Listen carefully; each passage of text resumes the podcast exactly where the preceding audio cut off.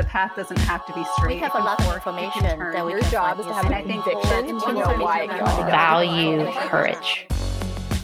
You're listening to the We Get Real AF podcast, exploring the future with trailblazing women and girls in emerging tech, XR, AI, and futurism.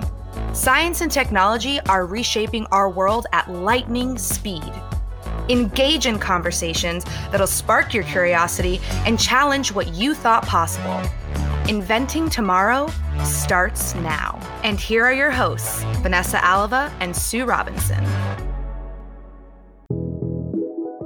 Welcome, everyone, to the We Get Real AF podcast and our special career segment, Profesh Sesh. I'm Sue Robinson. And I'm Vanessa Alava. You asked and we listened. You wanted more support, more resources, and we are here with our talent specialist, Elisa Walters, every week covering all things career. That's right. I am so excited to be talking career development, growth, mentorship, all the good things. So let's dive in.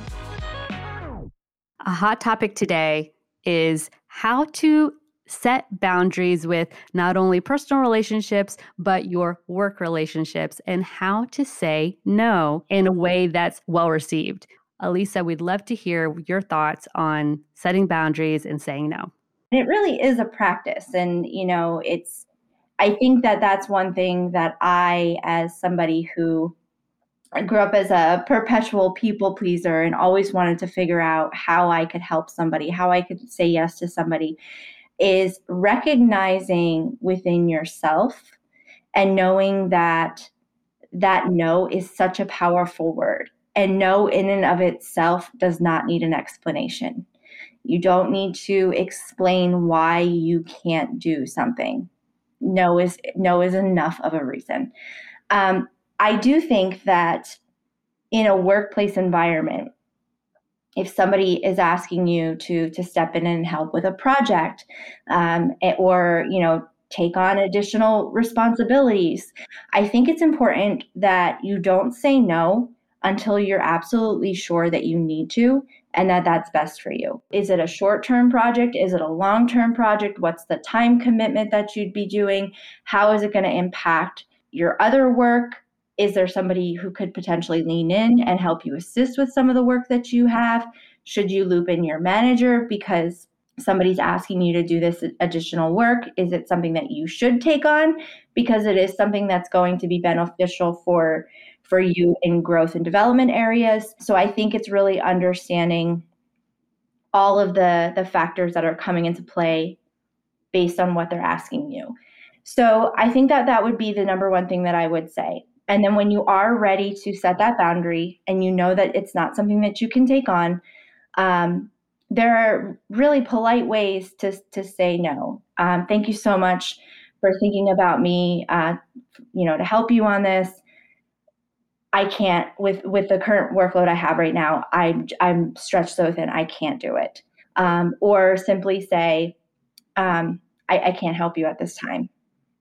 Um, but I definitely think when you are ready to say no, be straightforward. You know, don't dance around the issue. And I think that goes back to not feeling like you need to give somebody this drawn out long explanation as to why you have to say no or you have to set a boundary.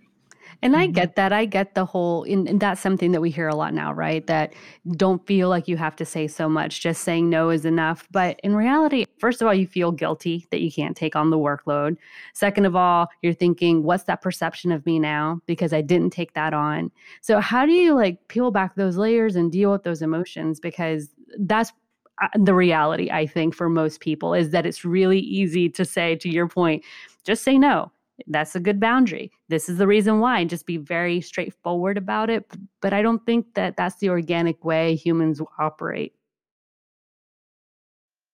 I agree with you on that. I, I know that, um, and I think especially for women, mm-hmm. right? I think men probably have a much easier time saying no. And for a woman, when a woman just says no, there might be this perception, well, she has an attitude about it or i can't believe she said no and you know there's this negativity around it and i think that if you are assessing your your emotions and and when you are about to say no maybe if you feel the inclination to help, maybe there are small ways that you can be helpful in the request that they're asking you. And maybe it's no. However, if you need X, Y, and Z, I, I'm happy to to provide, you know, a little help or or point you into the direction of somebody who might be able to help you. Mm-hmm. So saying no, but offering maybe a solution might help with alleviating some of that guilt. I think sometimes instead of saying no right away, some people just need to process or look at their schedule. And maybe you can buy yourself a little time and say, you know, let me check my schedule. I feel like this is going to be too much for me to take on, but there may be a piece of it that I can help you with. I'll get back to you by XYZ. And maybe that's a little bit easier way to address the very valid issue that Vanessa brought up, which is that, especially as women, it's hard to just come out and give that hard no. So maybe buying yourself that time with a phrase like, let me think about it. I'm very busy, uh, but I'll see if there's any piece of this I can take on. And then coming back as promised, when promised, is a way to navigate that too. I was just also going to add that it's for yourself, I think it's setting an expectation for you that recognizing that you can't do everything, you can't take on everything. You have to um, set realistic expectations for yourself where you're not going to be at the end of the day feeling like you're burnt out all the time and you're you're stressed and you just you can't take anything else on um, but you keep taking things on and know that by saying no and setting a boundary that person's not going to be mad at you in the long run they're going to respect you for setting that boundary because you're setting yourself up for failure mm-hmm. and in mm-hmm. the end you're not doing this person any favors so, what if you've gotten yourself in that boat? What if you are the person, especially women, I think, as we said, and you've already taken on too much and you've already said the yes?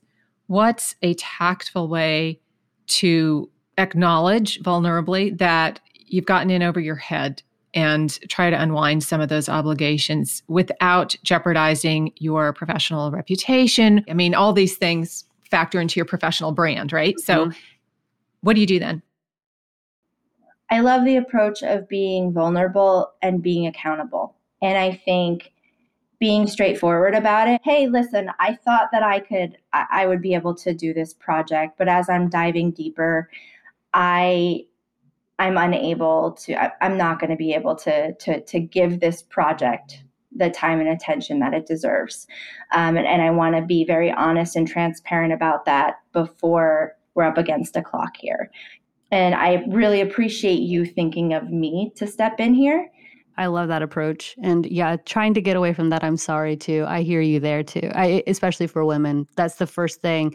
And maybe that's just retraining your brain to not think of that word first and to think of other phrases and other ways of handling the conversation to not put yourself in a um, punitive position. Give us some other verbiage because you're so great with this. Mm-hmm for situations where you are the person that always says yes, and maybe other people are taking advantage of you and you kind of know it, but you feel like you've kind of gotten yourself into this corner and it's time to put your foot down. What do you say in that situation?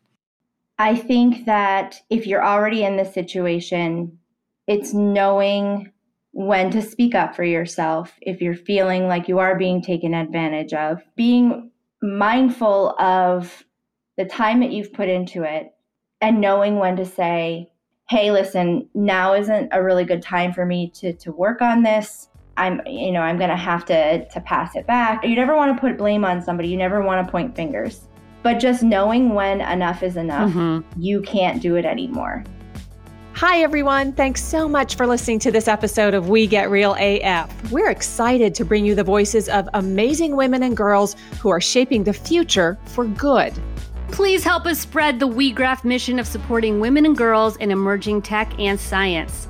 Follow us on Twitter, LinkedIn, Instagram, and Facebook.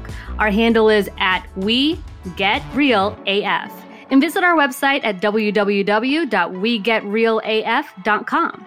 Don't forget to like, comment, and to subscribe to the podcast.